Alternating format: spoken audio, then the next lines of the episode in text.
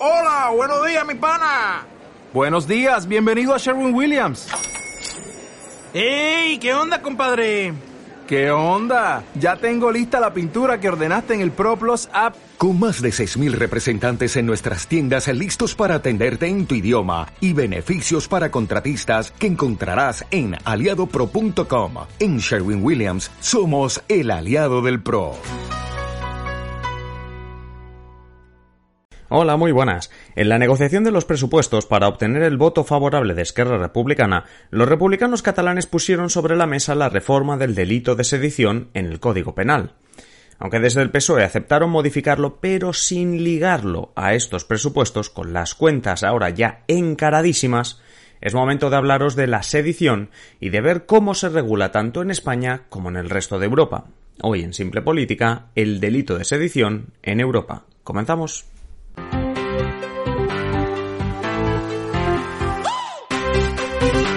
Os habla Adrián Caballero y esto es Simple Política, el podcast que trata de simplificar y traducir todos esos conceptos, estrategias y temas que están presentes cada día en los medios y que nos gustaría entender mejor. En el episodio de hoy hablaremos del delito de sedición que hace un par de semanas nos explicó nuestra compañera Noelia Casado cuando tratamos en sesión de control sobre las negociaciones de los presupuestos. Aunque formalmente no se ha ligado el voto favorable de Esquerra a la reforma de ese delito, el PSOE se mostró favorable a que si existe una mayoría en el Congreso se pueda llegar a modificar las penas de este delito de sedición. Así que vamos a ver en qué consiste, pero antes nuestro consejo del cada día. En Simple Política te necesitamos como mecenas para seguir haciendo nuestro trabajo de simplificar conceptos y explicarte el día a día de la política. Por ello, siempre te invitamos a que te unas a nosotros en patreon.com barra simple política o el enlace que encuentras en la descripción del episodio. A cambio te ofrecemos no solo el avance de nuestros programas diarios, contenido especial o la posibilidad de contactar con nosotros vía chat, sino que cada domingo por la mañana te haremos llegar nuestra newsletter, la news donde seleccionamos para nuestros mecenas los mejores artículos de análisis, de opinión y reportajes para que los leas con calma. Además, en la news comentamos esa parte de la actualidad de la semana que no hemos podido atender en nuestros episodios y te recomendamos episodios de podcast, programas de televisión, vídeos de YouTube y un largo etcétera de contenido hecho por otros compañeros y compañeras que creemos que te va a gustar. Ya sabes, si quieres recibir cada domingo la news, además de otras ventajas, hazte mecenas de Simple Política en patreon.com barra Simple Política. Y ahora te dejo que sigas disfrutando de este episodio.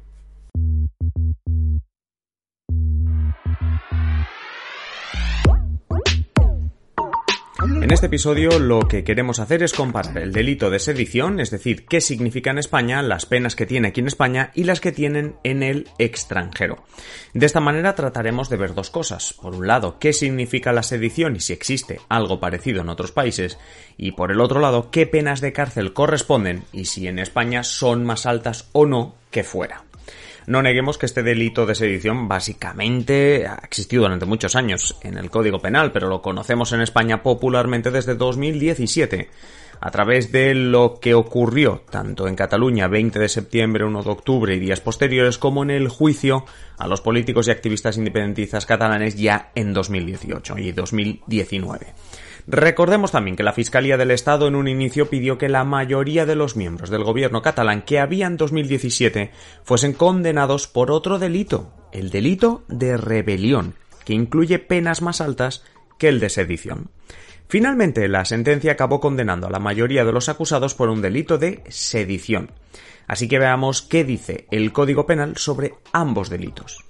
Según el artículo 544 del Código Penal, la sedición o aquellos que cometen sedición son los que eh, no están en el delito de rebelión, que ahora veremos, y que se alzan pública y tumultuariamente para impedir por la fuerza o fuera de las vías legales la aplicación de las leyes o la aplicación de cualquier autoridad, corporación oficial o funcionario público. Las resoluciones administrativas, las resoluciones judiciales también entrarían dentro de lo que incorpora el Código Penal. Hay que estar muy atento a que el Código Penal apunta a que entra en sedición todo lo que no entra en rebelión. Es decir, que hay que mirar primero el delito de rebelión, que está incluido en el título de los delitos contra la Constitución que están en el Código Penal, que son del 472 en adelante. Básicamente, lo único que incorpora de nuevas es que aquí sí que estamos hablando de delitos contra la Constitución.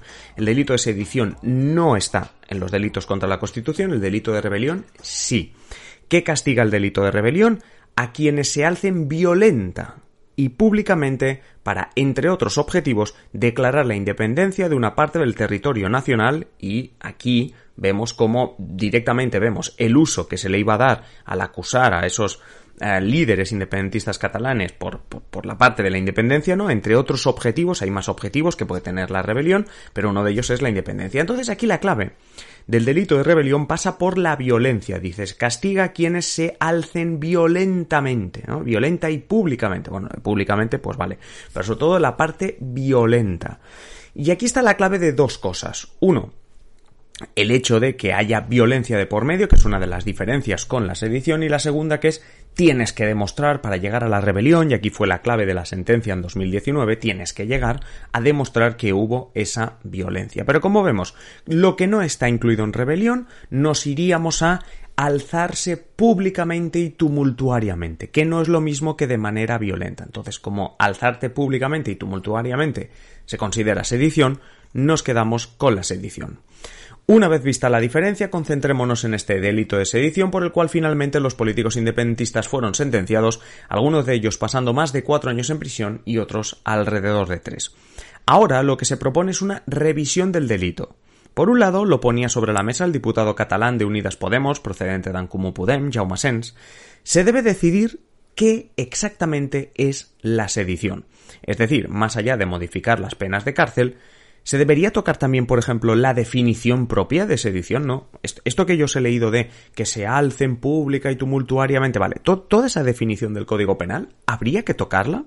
Porque recordemos que durante el juicio del procés uno de los debates, sobre todo jurídico, pero que al final acabó en todas las tertulias, era entender si lo que se había hecho desde las instituciones públicas, el Govern catalán, o lo que hicieron los Jordis el 20 de septiembre del 2017 subiéndose un coche de la Guardia Civil, era sedición o qué narices era. Así que una parte del debate está aquí, en lo que decía Jaume Sens esta misma semana, bueno, perdón, la, la semana pasada, sobre que habrá que decidir si cambiamos o no la definición. La otra parte del foco, ¿dónde se pone? Pues se pone en, más allá de la definición, las penas. ¿Es excesivo condenar a entre 10 y 15 años de prisión a alguien por este delito de, sedición? Se reforma no es. Ahora mismo sería 10 o 15 años de prisión y cambies o no la definición. La pregunta es si 10 o 15 años son muchos años para eh, este delito. Para saberlo, para o intentar responder a esta pregunta, queremos visitar otros países de nuestro entorno, nuestros vecinos europeos, y ver qué entienden ellos por sedición y qué penas de cárcel tienen. Y con esto nos vamos a ayudar de un par de artículos, uno escrito en La Vanguardia, el otro en El País, que básicamente hacían más o menos lo mismo, viajar por Europa para ver cómo se trata lo más parecido a la sedición en esos países y qué penas tiene.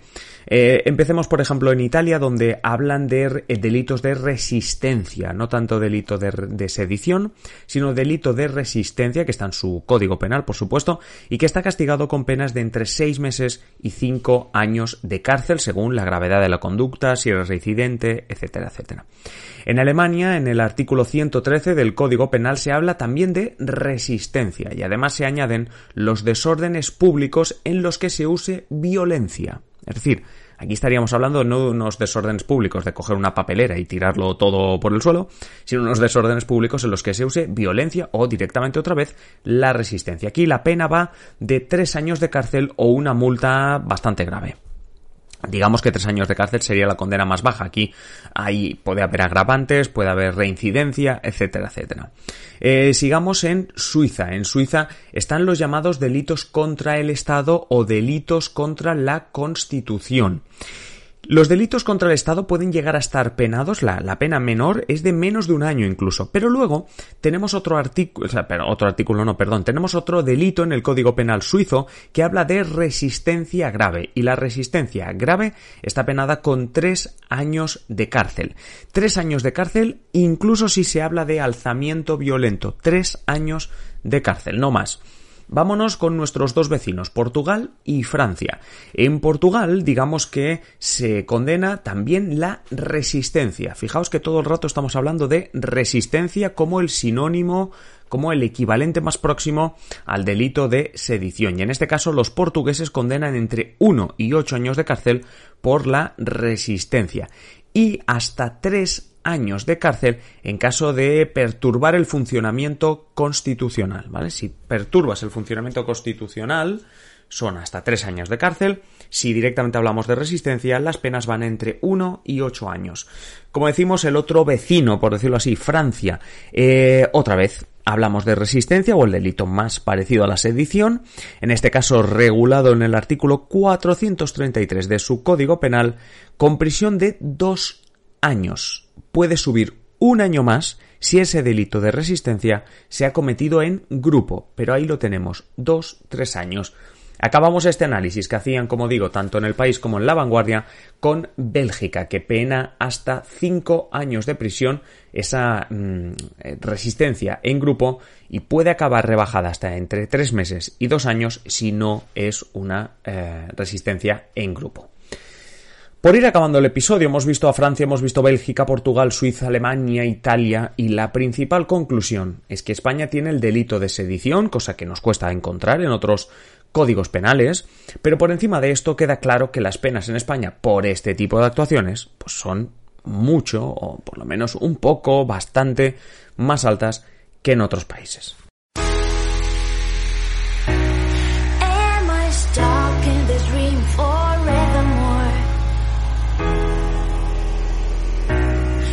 Hasta aquí el episodio de hoy. Cerramos como siempre pidiendo vuestra opinión, en este caso, sobre si consideráis que hay que reformar el delito de sedición, si cambiaríais, como dice Joana Sens, eh, eh, la propia definición de lo que es la sedición, si cambiaríais las penas, si os parece que son adecuadas, si deberíamos tirar a menos años de cárcel como hemos estado viendo en otros países europeos absolutamente lo que queráis. Vuestras opiniones son súper importantes para nosotros. Ya sabéis que si estáis en YouTube, si estáis en iVoox, lo podéis eh, dejar todo en la caja de comentarios y si no tenéis nuestra herramienta simplepolitica.com barra contactar.